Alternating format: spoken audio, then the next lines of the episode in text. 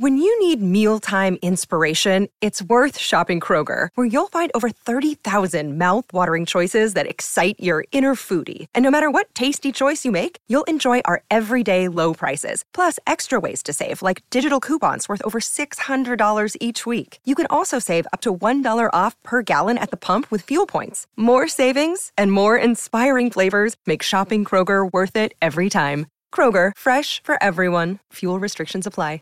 Save big on your Memorial Day barbecue, all in the Kroger app. Get three pound rolls of juicy 80% lean ground beef for $3.49 a pound with a digital coupon. Then get select varieties of flavorful Powerade, Body Armor Super Drink, or Arizona tea for 77 cents each, all with your card. Shop these deals at your local Kroger today, or tap the screen now to download the Kroger app to save big today. Kroger, fresh for everyone. Prices and product availability subject to change. Restrictions apply. See site for details. This is a podcast from Minute Media.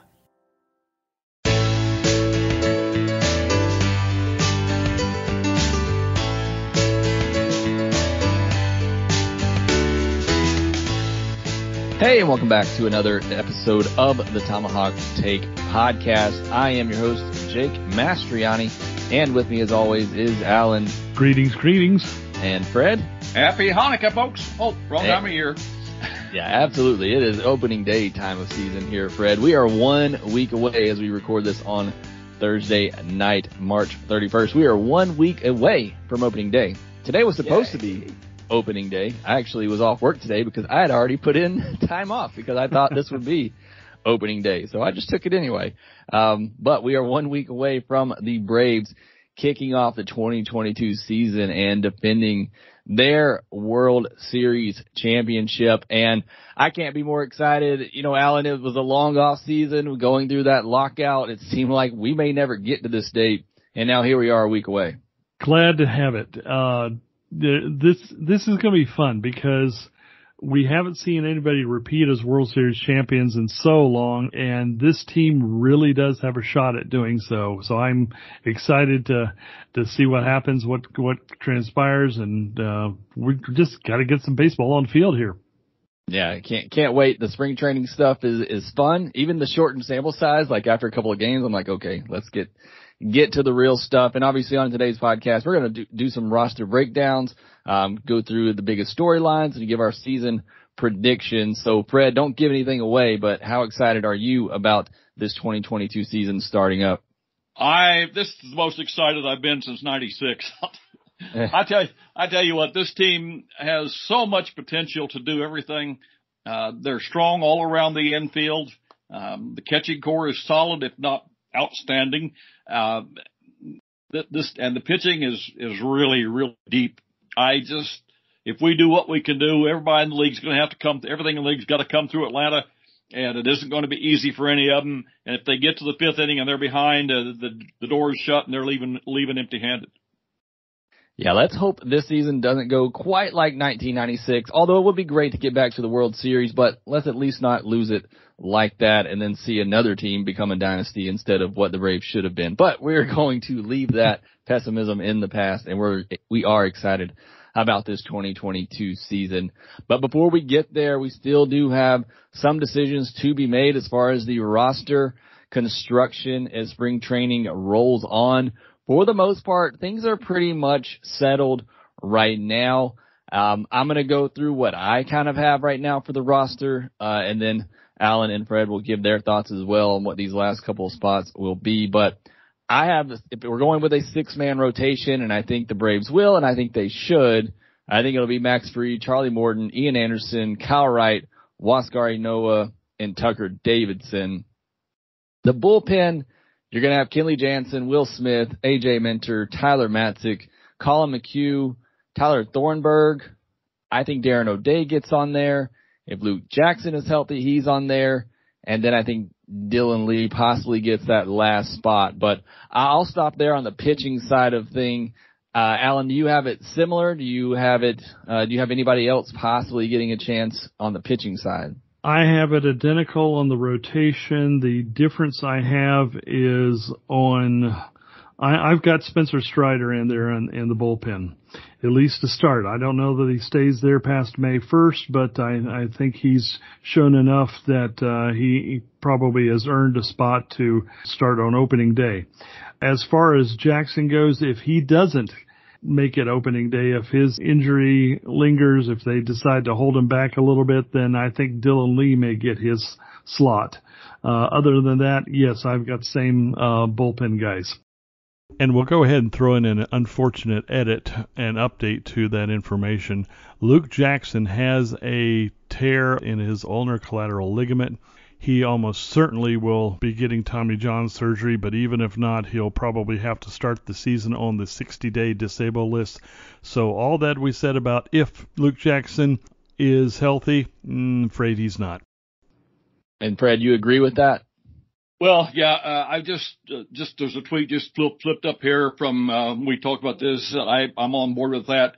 But, uh, Dave O'Brien just said that, uh, although he'd mentioned Strider as a sixth starter along with Davidson, um, today that Strider is statistically a stronger candidate for opening day than Muller possibly. So, uh, they expect him to be in the bullpen. That sort of brings us to me being with Allen in this thing. I, I think that's probably where we end up.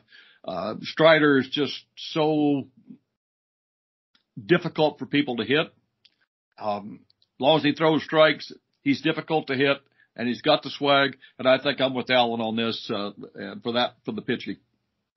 Yeah, that's the one, one spot where I kind of push back, uh, on both of you, you know, in our pre-podcast.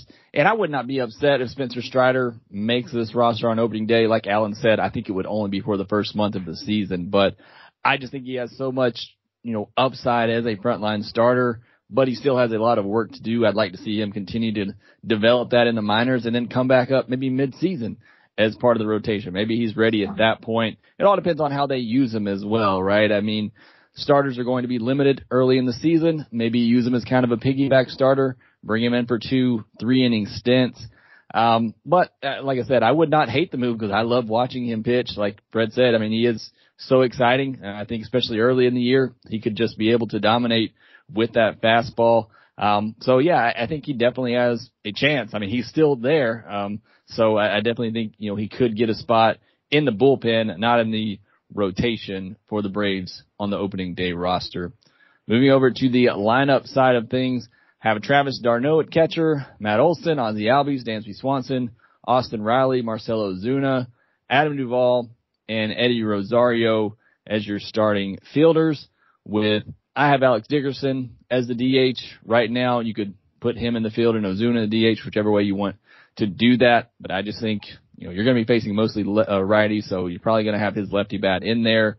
On the bench, uh, Manny Piña, Orlando Arcia, Guillermo Heredia, and Phil Gosselin. uh, lining out the position players. Allen, you got it any different there? I think that was about what I had. Uh, realistically, there's not a lot of wiggle room here because the Braves are pretty tight on the 40 man roster. Uh, just about every outfielder that's on the 40, with the exception of Demeritte and Waters, are, are going to make the team. Ronald will, you know, start the, the year on the IL probably as far as the infielders go, Arcia is the only backup currently on the roster, so they're going to have to add a add Gosselin to a spot. But right now, it looks like it's Gosselin's to lose, barring a uh, trade that's unexpected. But well, then again, it might be expected. Who knows? Catchers, yeah, it's it's d'Arnaud and, and Piña. So uh, I think we're pretty much locked into what we expect on the uh, position player side. Yes. Yeah, like you said, I don't I mean, I don't know who else you put on this roster, position player wise, or who really is, you know, competing there with Brock Holt. You know, taking his release the other day, he's the only one that I thought maybe had a shot. So, uh, Fred, I'll, I'll ask you this: Darren O'Day and Phil Gosselin, if they make the roster, they're going to have to find ways to make some room on the 40 man for them, which is full right now. Who do you think is at risk of being taken off the 40 man roster? I think Demeritte's at a risk for, for the roster because frankly, uh, Travis has been around for a long time. Uh, we've had, Braves had him. Uh, they traded him. The Tigers released him. They tried him, tried to make him an outfielder out of him. They moved him around. He never hit for them. They released him. We picked him back up. Since then, Uh, he's been on the 40 man roster for a while, but uh, I think he's expendable because he doesn't, he, he's never hit the major league level. He looks like a 4A player, maybe not quite a 4A player. So I think Demeritte's uh, a guy. Uh, then you come down to um, who is Sean Newcomb and why is he still on the roster? Uh, Sean Newcomb went out today and got couldn't find home plate. All he had to do was throw strikes, and uh, he couldn't do that. And I okay, I know it's spring training and uh, this that, but boy, throw strikes. Uh, it's spring training, throw strikes, let him hit the ball, get the ball over the plate, and he hadn't done that. Sean is so frustrating. He can be so so good, and then he's so so awful that you can't. Every time he, he goes to the mound, I, I grab a bottle and it, it's it's not Coke. Okay, he just he scares me to death on the mound. He's he's as bad as Folty was when Folty would go to the mound, and that's pretty bad. Uh, so I think he's he's there, and if if a third one had to go, then I'm afraid my buddy Touki's uh, probably next on the list after that because I don't. Uh, you know, I love Touki. I, I wish he'd get a chance somewhere, but and they're, I know they're going to try, they're stretching out. They're going to try to get him to start this year, but boy, if you got to have a third one, I'm, he's the third guy, I think. I mean, unless they kick, kick somebody off and do some fancy, um, IL, IL stuff. But for me, uh, Travis Demeritte and Sean and, and then Touki. Yeah. And we, I know we all talked about that on the pre-podcast, Alan. I mean, I think it's I think it's pretty much comes down to Demeritte and Newcomb. That's who I would cut right now to make room on the roster. And like Fred said, you know what? I hate it for Newcomb, but I just I don't see a spot on the roster for him. And I, I tweeted this out on Thursday as well. Like I would not be surprised if he just you know gets straight up DFA'd. You know, regardless. Um, possibly if they wanted to, they could try to keep him on the roster with the expanded rosters you know, through April, but I just, I don't see a need for him on this team. I think it's Newcomb and Demeritte that get cut loose if 40 man roster spots are needed. Yeah, even if you were carrying carry Newcomb through April, he's out of options, so you couldn't even send him to the minors on May second uh, at that point. So, you know, barring some, well, I mean, this is why I mentioned possibility of some sort of an oddball trade here and there because I would bet that Alex Anthopoulos is shopping guys from the 40 man who are at risk right now. Mm-hmm. Uh, just to see if there's a way to maybe turn some of these guys into an A ball lottery ticket or something like that. Everybody needs pitching. Uh, of some ilk, and if uh, you can give away a couple of pitchers with that kind of a return, then it's still worth it. So that's why I think there might be some sort of movement in the next couple of days here, but uh, it's not going to be for for much return. It would be just simply to clear the roster spots. Yeah, no, I definitely think that's a possibility as well. I mean, he's Newcomb still has three years of control. You know, there's got to be some team out there that wants to take a shot on on him and hope that he can figure it out. And and for his sake, I, I mean, I've been, and we've all kind of been saying for years, I think he just he needs that change of scenery, needs somebody that's going to give him that chance in the rotation yes. that he wants. And it's just, it's not going to happen in Atlanta. So for his sake, you know, I hope he's either traded or, you know, maybe he is DFA'd and another team picks him up and gives him that chance. I just, I don't see him making sense on this Braves roster right now. But we'll see how that shakes out over the weekend and the coming days because, like I said, opening day next Thursday April the 7th. So let's turn the page there uh, and start looking towards the upcoming 2022 season and doing so also with the off season in mind. Alan, I think it was a great off season for the Braves, but was there anything left undone? So two questions here. Give me your grade on this off season for the Braves and going into the season, what do you wish Alex could have also done, or what what items do you think were left undone? I am hard pressed not to give some sort of an A grade because the Olson deal, the Jansen deal, and the McHugh deal, and even Kirby Yates, he's not going to be with us to start the season, but boy, uh, about a all-star game pickup kind of a, a guy once he gets uh, ready to pitch again. Uh, so golly, this bullpen is stout and you can't complain about that whatsoever. The, the the only complaint, the only reason it's not an A plus or uh, I'm sort of teetering between an A and an A minus here is because of center field. Uh, I do dearly wish that we had gotten somebody uh, to address the uh, uh, need for a true center fielder, but uh, other than that, it's it's hard to quibble about what's been going on there. So yeah, I, I'm I'm very satisfied otherwise with everything that's been going on, and can't wait to see these guys on the field. Yeah, Fred, same to you.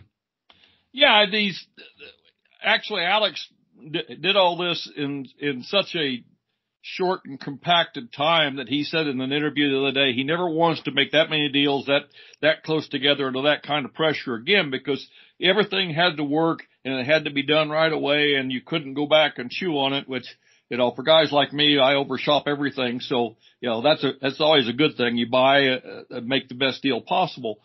I just don't think there was anybody for field that he liked well enough, knowing that he had to sit on the, the, the players that were going to be traded, needed to buy, to get Olson.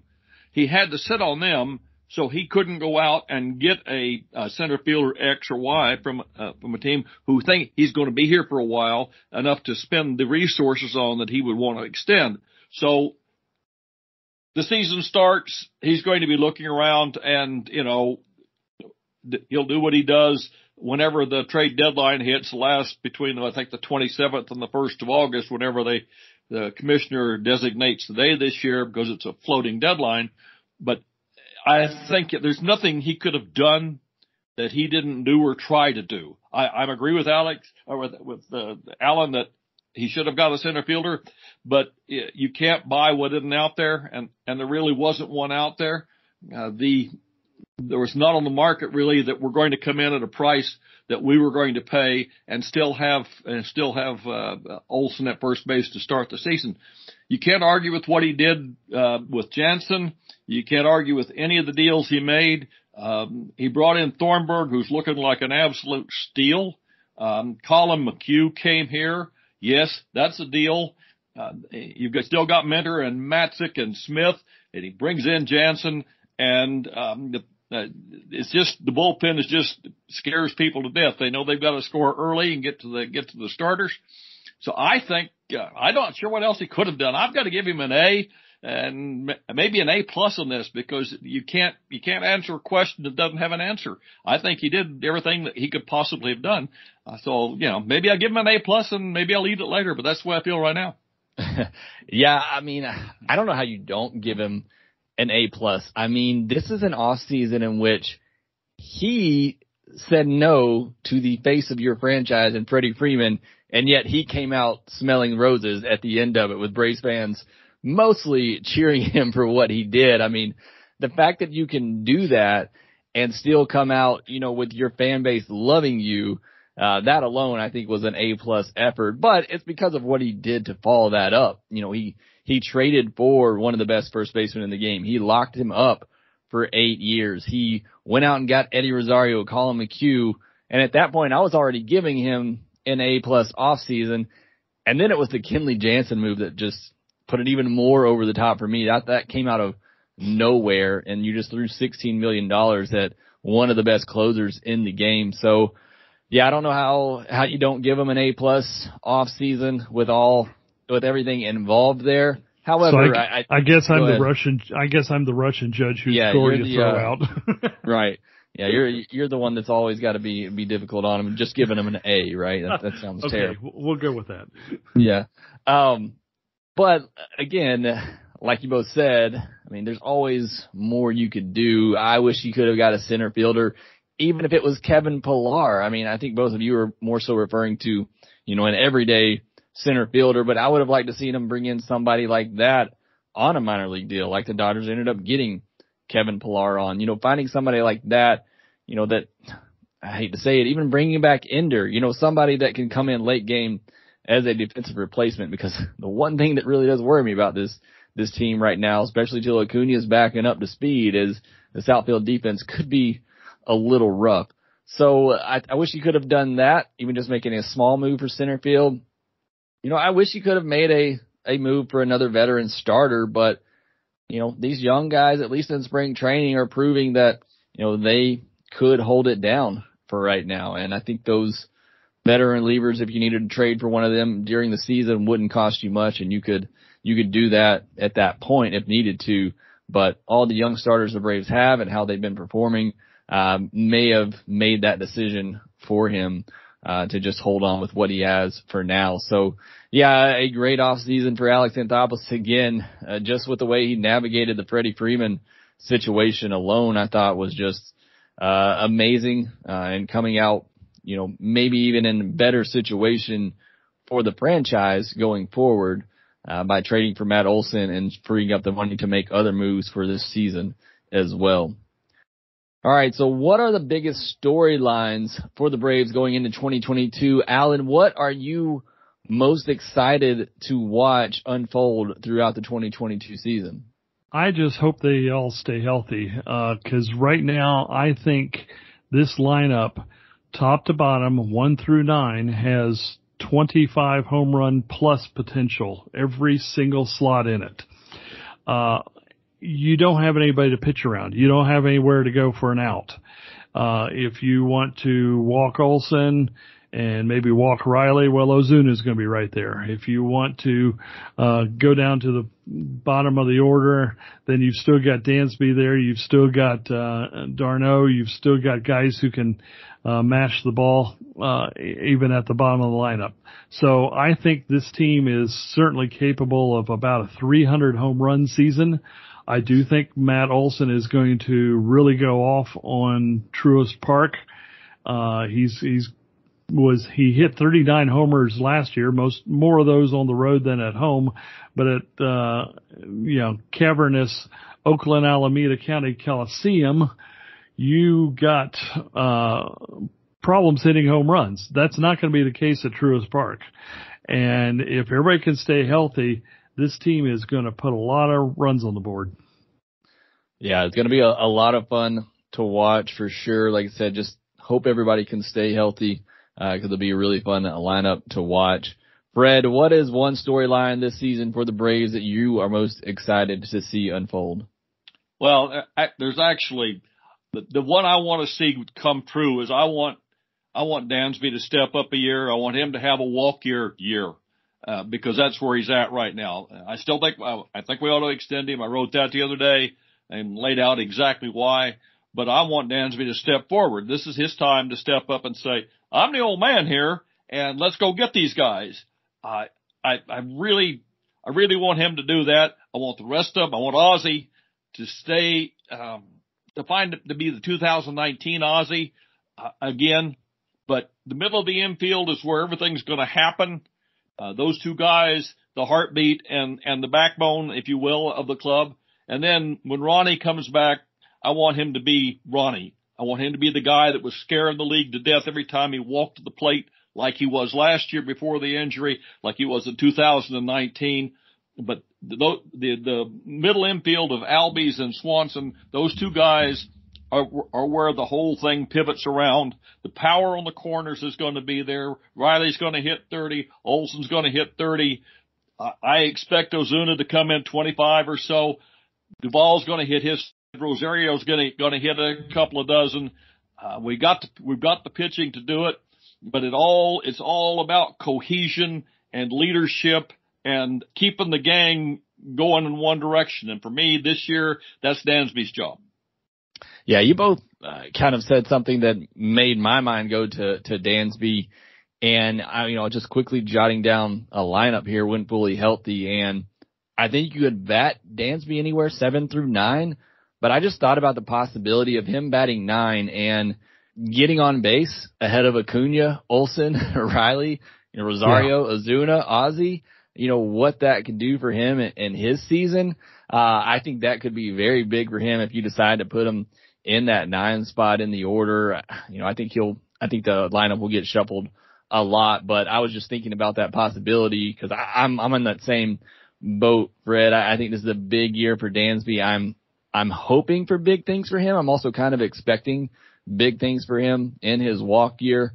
Um, but with this lineup that he has around him, I think you could put him in a situation where he could really succeed this season. So I wrote an article the other day, so I'll give a shameless plug on my five biggest storylines for the upcoming season.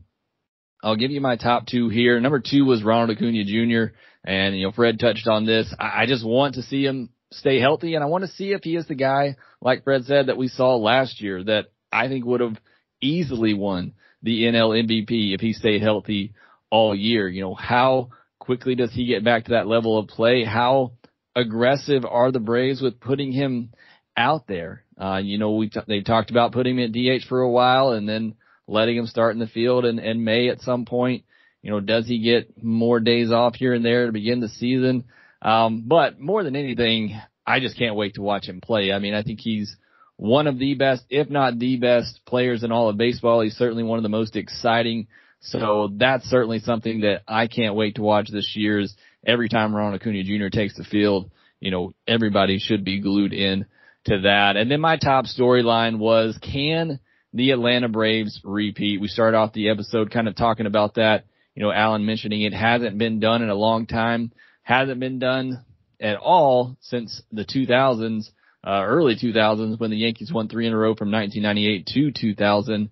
And then it hasn't been done in the National League since the Reds did it in the 70s. So, you know, the Braves have an opportunity to do something, hasn't been done in a long time, and they have the team to do it, as we've all kind of mentioned at some point in the episode. So that I think is the biggest storyline. It has to be you're coming off a World Series championship. How do you follow that up?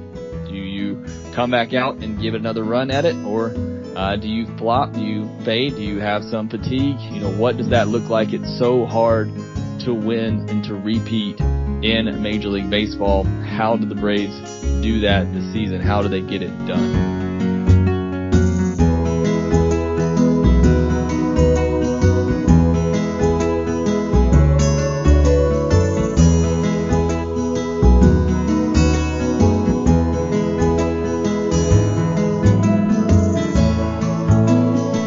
All right, let's move into some season predictions. And Alan, I'll go to you first. What are your predictions for the Braves this year? Um, give me maybe one player prediction and give me your win total for the Braves. Let me start with the win total because I got to think about the player projection in a second. I do believe that the Braves are gonna have some lumps taken in the NL East if everybody stays healthy in the NL East. Uh, although even as I say that, there's this uh, note that uh, uh, Jacob Degrom's getting uh, scratched for tomorrow as with a tight uh, right shoulder. So who knows what's going to happen over there with the Mets. Um, I think the Braves will still be a 92, 90 win, 93 win team. I think they finish first in the division. Uh, second and third place will be a dogfight between the Phillies and the Mets. Miami uh, a little distance behind, and then Washington in the basement because they just don't have anybody except Juan Soto, and everybody's going to walk him. He's probably going to get 200 walks this year. As far as a player prediction, I think Matt Olson's going to get 40 homers. I mentioned a minute ago that uh, he's going to uh, probably go off in Truist Park. I think he's going to have a lot of fun in some of these uh, smaller National League parks anyhow and uh, Truist Park is considerably better uh, uh, venue for for taking the ball out than than Oakland Stadium. So I think uh, his 39 total from last year will be eclipsed, and the Braves should be able to reap those benefits. Yeah, I like that one. I, I mentioned that somewhere the other day where I'm talking baseball that I think uh, Matt Olson gets over 40. So now I'm not so sure about that prediction now that Alan oh, said thanks. it too. But, uh, uh, Fred, uh, give me your one bold prediction, player prediction for the Braves and where you think they finish in the NL East and what their win total will be. I think Ozzie hits 30 this year. I, I think I think we could have a, a have an infield if you count the catcher that hits 155 home runs without looking at Ozuna and Duvall and Rosario. I that's that's a scary, scary bunch of people if Ozzie actually hits like he can. Uh, the, the two corners are going to give us 75, 80 of those, 85 maybe. Um, Dansby's going to hit a couple dozen, maybe 20. And, and if Ozzie hits his 30, uh, then all the catchers have got to do is supply us another 20 or so. Uh, we'll walk away with all kinds of things.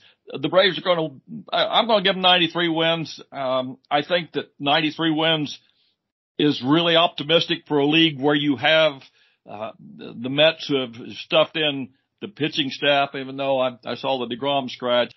I, I don't know how Scherzer's going to hold up for him, honestly, because he's, he's getting up in the, up in the ears. I said as I'm twice his age, but never mind. Um, I think I think that that's the 93 wins is realistic, um, and you know I I suspect the the Mets and the Phillies uh, are going to be right in there in at 90. And don't sleep on the Marlins. Look, that Marlins pitching staff is just plain nasty. If you look at look at those, they all throw a 100. They've all got a heavy heavy breaking ball. Um, yeah, if they start scoring runs, they're they're going to be tough all year long. Nobody's going to go into the, go to go to Marlins Park and say, "Yeah, let's walk in the park," because they're going to get stomped on when they do. The Marlins are going to be tough. They're going to make it hard for everybody. Uh, the, we could have 14, 500 in this in this division, and um, so it's going to be rough. But I I think Oz is going to hit thirty, hit me 30, and I think the Braves are going to win 93 and and go back to the postseason, which is uh, another lottery. But if we get there, we got a chance. Yeah. Look, I looked at the PECOTA projections the other day. They were the only, NL East is the only division where every team was projected to win 70 or more games. So it's going to be a difficult division. I still think the Braves will have to win more than 88 games like they did last year. I have them at 92 wins. Um, and again, I think that could be enough to, to win the division. I do think it comes down to them and the Mets. Look, I hate to admit it, but I, I love the moves the Mets made this past off season. You know, just adding a ton of really solid players in that lineup with Marte and Mark Canha and Eduardo Escobar. I mean, that lineup is very deep combined with what they already had. Obviously, DeGrom and Scherzer. I mean, it's going to be very important that those two stay healthy. If just even one of them goes down, I feel like that rotation kind of falls apart a little bit. I know they got Chris Bassitt as well, but I feel like a lot of their success, more so in the play, if they get to the postseason, will depend on those two being healthy and, and being, you know, the Cy Young type pitchers that they are. But I, got the Braves winning the division, 92 to 94 wins. I got the Mets finishing second, but getting in the postseason. And then the Phillies and Marlins, I think they're going to battle it out for third. And again, I said this on a podcast I was on the other day. I think unfortunately, I think one of them could end up being good enough to be a postseason team, but I'm afraid because of the division they play in, the, the division's just going to beat beat each other up so much that one of them might miss out on a wild card spot just because of the competition they have to play, which is why we have to go to balance scheduling. But that is for a another uh, topic, another podcast. But I, I do think there'll be four very good teams in this division. Somebody has to lose and I believe it will be the Nationals. But yeah, like Fred said, that Marlins team, I, I feel like they've been giving the Braves fits for years. Even when the Braves have beat them, I feel like it's they've had to scratch and claw for those wins. Like you said, now if they are able to get some runs, if their young, you know, hitters ever start producing, uh, they're going to be a very scary team to watch. I think, like I said, I think you could have potentially three playoff teams come from this division. It just all depends on how bad, how badly they beat up on each other and can they take advantage when playing other divisions. But again, I think the Braves have, have the team on roster. They've done it four years in a row. Uh, so I think they get it done. As far as a bold prediction, I'm going to say, I'm going to say Max Fried wins the Cy Young. And maybe that's not too bold because I think he's certainly the candidate, but I think he's going to have a, a mid two to low two ERA. Uh, if he makes 30, 32 starts, uh, I think he, I think he could win the Cy Young. It may take, may take a DeGrom getting injured and missing some starts, but, uh, cause if DeGrom's healthy all year, I mean, I just don't see anybody taking that away from him, but I'm to, I'm to, I'm to go and say that Max Fried has his best season yet, that he wins the Cy Young, and then the Braves are to wish they had extended him or, or bought out, uh, the rest of his ARB years. But, um, that will be, that'll be my bold prediction. Um, now overall predictions, Alan, what do you see division by division and who do you have in the World Series? Let's go NL Central here, which is the worst division of the National League, pretty much, uh, obviously.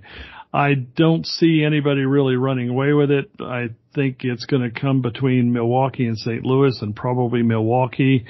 I would like to see them not run away with that because I think uh, a lot of the uh, NL East is going to have to beat up on the Central to, to get some of their wins. So I, I think Milwaukee take uh, over St. Louis. The Cubs may be third, probably third, and Cincinnati and Pittsburgh are, aren't going to win very many games, unfortunately. In the West, Dodgers will probably prevail.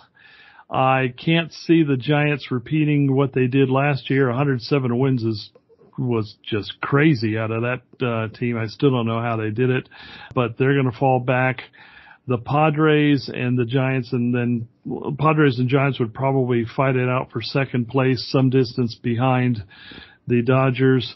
Colorado fourth, Arizona well back in the basement. Uh, coming out of the National League in terms of playoffs, I gotta say the Dodgers and Braves are probably going to meet in the NLCS yet again. Uh, right now, I I don't see the Dodgers being uh, the invincible uh, force that uh, a lot of people seem to be putting onto them right now because I'm concerned about their bullpen. I'm concerned about the health of their starting pitching. If uh, and, and the Braves certainly know that they can beat those guys as well.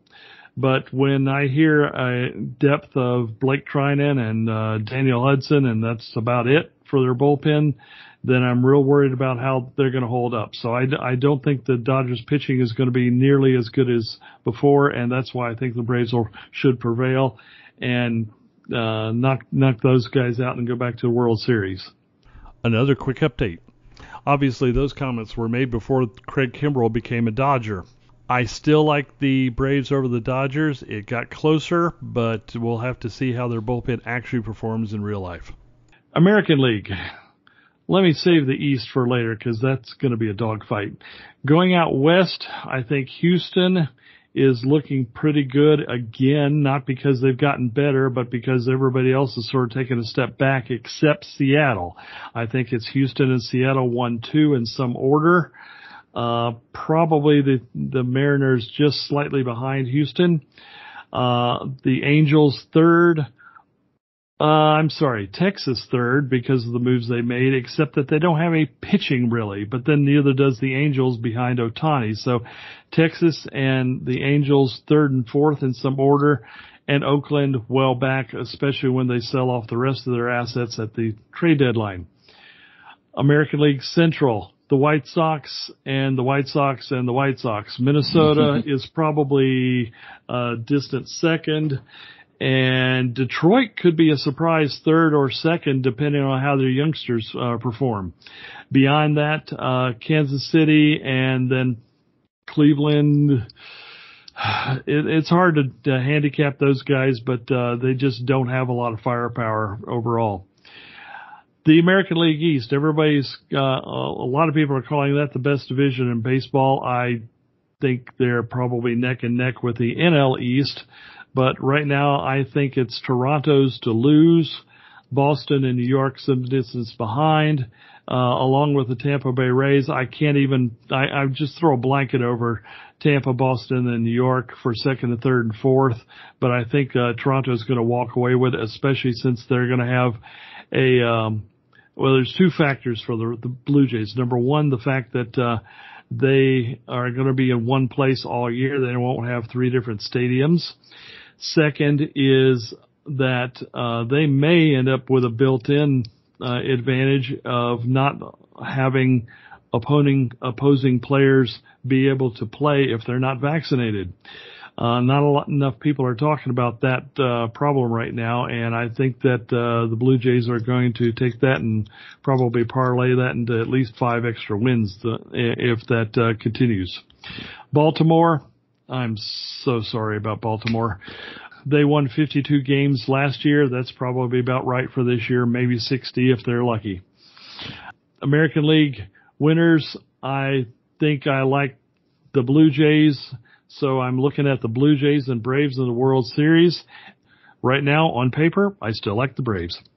All right. So Alan's got them going back to back. Fred, what do you got? Well, uh, I've already said that uh, Braves are going to win the East. Uh, Mets going to be right behind us uh, in the in the one two thing. Uh, the the Central Division, boy, uh, which one of the teams is going to run into the most injuries? The Cardinals or the Brewers?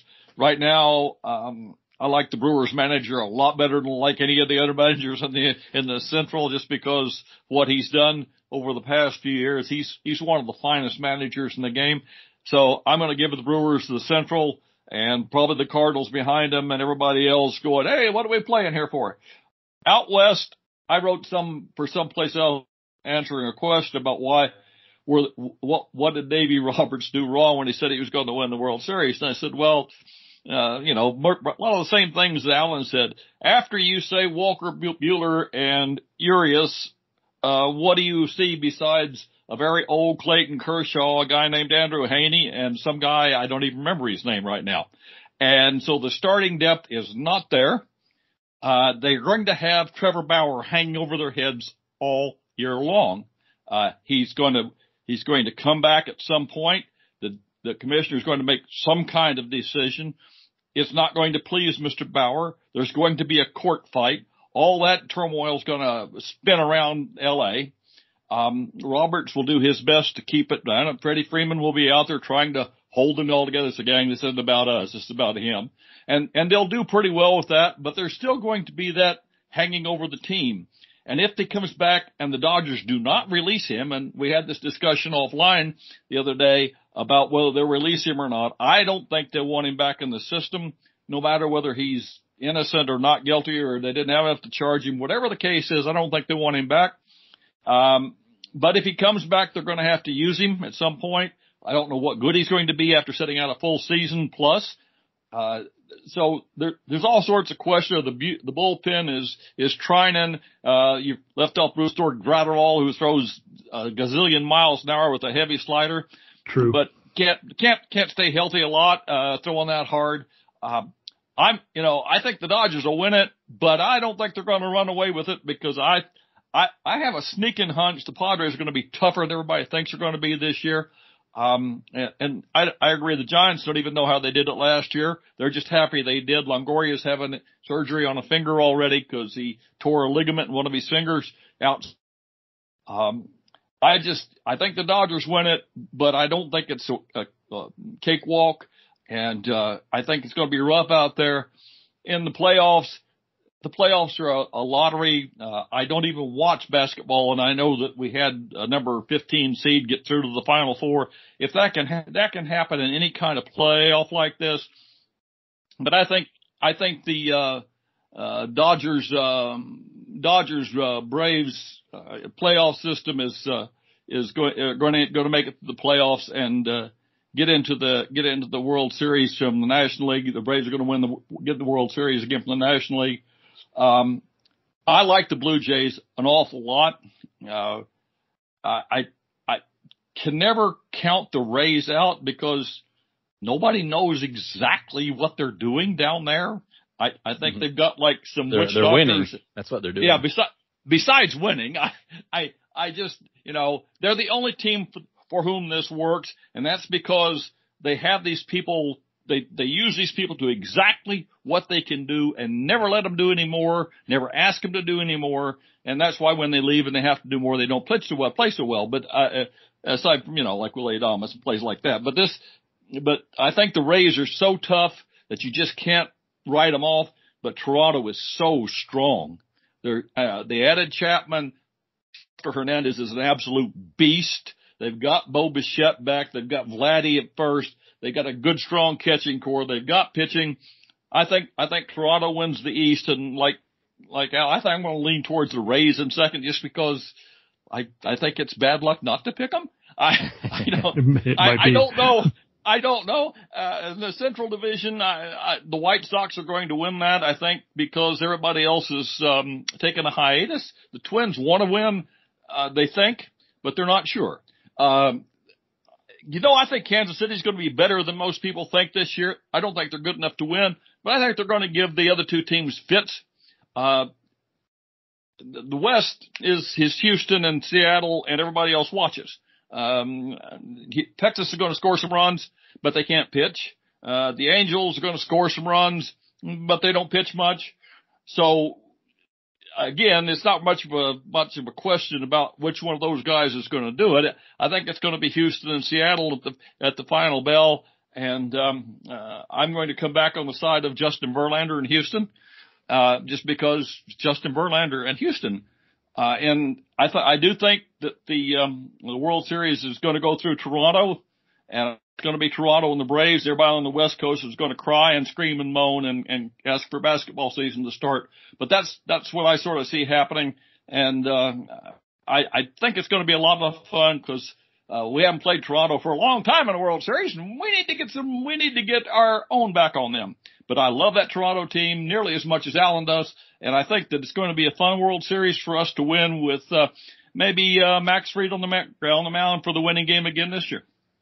I like that. A lot of Blue Jays and Braves. Uh, Alan, was there something you wanted to add? Yeah, there's an interesting little wild card thing I saw, uh, today on the athletic and it's, it may be a factor in some of these cases, particularly when uh, Petco Park in San Diego is one of the per- possible beneficiaries. Uh, Eno Sarris uh, of the Athletic was writing about the fact that every single ballpark this year is going to have a humidor. Last year it was just selected uh, parks, about 15 of them or so, or maybe a dozen, something like that. But now it's going to essentially balance the the field in terms of the baseballs. That's a good thing. But it does mean that some ballparks with uh, more humidity or maybe closer to sea level may find that uh, their balls are flying a little further than usual. And the conclusion of this article suggested that, uh, like I say, Petco Park might be the biggest beneficiary, uh, suggesting a possible increase in homers of 13% even. Oracle Park, San Fran, 10%. Oakland Coliseum, uh, nobody cares. Nobody's going to be hitting the ball there anyway. Progressive Field in Cleveland and Angels Stadium in Anaheim are the next uh, two on the list. Truist Park should be about neutral probably, but uh, I think if that prediction comes to pass, then that may give uh, San Diego a little more bolstering in the West uh, of the National League. So take that for what it's worth, but uh, that that's a little news that I, I thought was worth uh, bringing up. The fact that we're going to have humidors everywhere this year. Humidors. Yeah, that, that, humidors.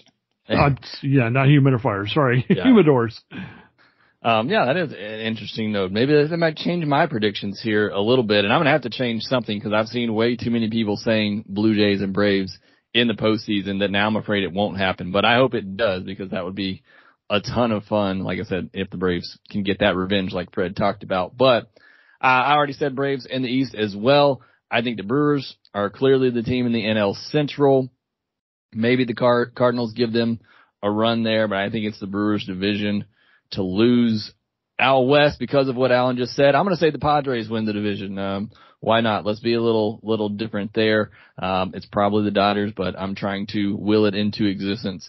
Uh, so I'll go, I'll go Padres just for the sake of being different in the AL.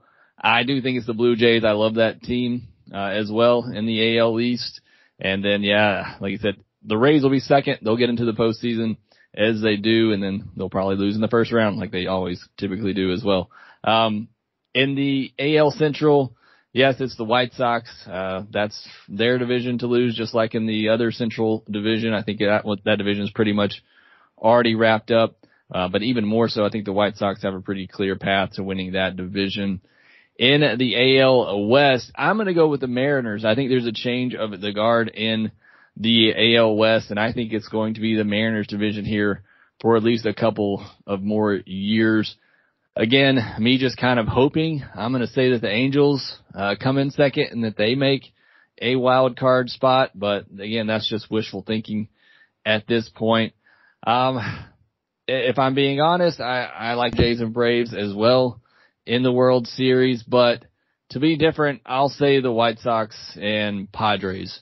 Um, let's go with that as my official prediction because like I said, too many people have been saying the same thing, so that you know that's not going to happen. So I'll go White Sox and uh, I'll go White Sox and Padres. Yes, yes. Yeah, and I'll, I'll take the White Sox because uh, I live in Birmingham. The Barons are here. They're a double A affiliate for the White Sox, so uh, I would definitely be okay with that. But should be a, a very fun season. Nonetheless, I cannot wait for it to get started. I got my ticket for opening day for the Braves somehow. Um, paid a lot more than I really wanted to or am used to for opening day, but can't wait to be there with all of you uh, watching the season get kicked off. Should be a lot of fun. Um, so before we get out of here, as always, Fred, there anything else that you want to mention? I I just I'm going to be in Arlington for the three games Braves are going to play there at the end of next month, which tomorrow, the the 28th, 29th, 30th of, April. I'm going to go through all three games there, provided the wife gives me a hall pass, and I'm looking forward to that. And if you're going to be in Arlington, let me know, and we'll uh, get together and you can buy me a beer. Yeah, sounds good. Uh, Alan, anything else you wanted to mention before we get out? Well, I'm still now trying to figure out how many times I said humidifier instead of humidor. But yeah. You're our editor, so you take care of that. No, You'll have, have to take your shoes that. off to count that high. I'm sorry. oh, thanks. well, uh, being in in the vicinity of the affiliate of the Angels, the Rocket City Trash Panda is here in the same double A double A Southern League, I have uh, decided that that has no influence whatsoever on my picks. season. but uh no, I'm I'm looking forward to this. This is good. Let's, let's wrap spring training up. Let's get the roster fixed. Let's uh get the last minute trades and deals and roster spots and transactions done. Let's get to Atlanta and get some baseball going. Yeah, absolutely. Cannot wait. Um again, uh, I can't wait to be there for opening day. Should be a fun season as the Braves try to repeat as World Series champions. And of course, we'll be here every week bringing you a podcast. We also have plenty of articles going up on tomahawktake.com if you want to go there and check out our work as well. But that will do it for this episode of the Tomahawk Take podcast, and we will talk to you next week. This has been the 2022 season preview edition of the Tomahawk Take podcast, which is a production of TomahawkTake.com and Fansided LLC, celebrating their 15th anniversary. It's a subsidiary of Minute Media Inc. Opinions expressed on the show today are solely those of the participants, as Minute Media is still most likely unaware of anything we're doing. All rights reserved. One of the musical selections used today comes to you under the auspices of the Creative Commons license, terms of which are available at creativecommons.org slash licenses slash by slash 4.0. This was a piece by Kevin MacLeod entitled Porch Swing Days, which was modified to fit in the available space. His works are featured at incompetech.filmmusic.io. All other musical selections used come via rights already purchased by TomahawkTake.com. Thanks for tuning in to the podcast today, and may your autographed baseball stay in the humidor along with your favorite cigars. See you next week.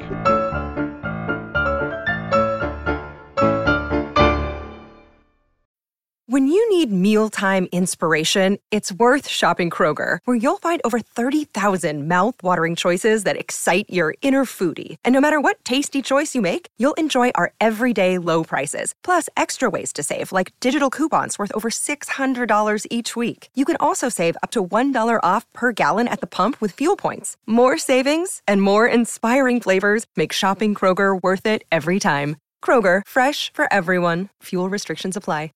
Save big on your Memorial Day barbecue, all in the Kroger app. Get three pound rolls of juicy 80% lean ground beef for $3.49 a pound with a digital coupon. Then get select varieties of flavorful Powerade, Body Armor Super Drink, or Arizona tea for 77 cents each, all with your card. Shop these deals at your local Kroger today, or tap the screen now to download the Kroger app to save big today. Kroger, fresh for everyone. Prices and product availability subject to change. Restrictions apply. See site for details.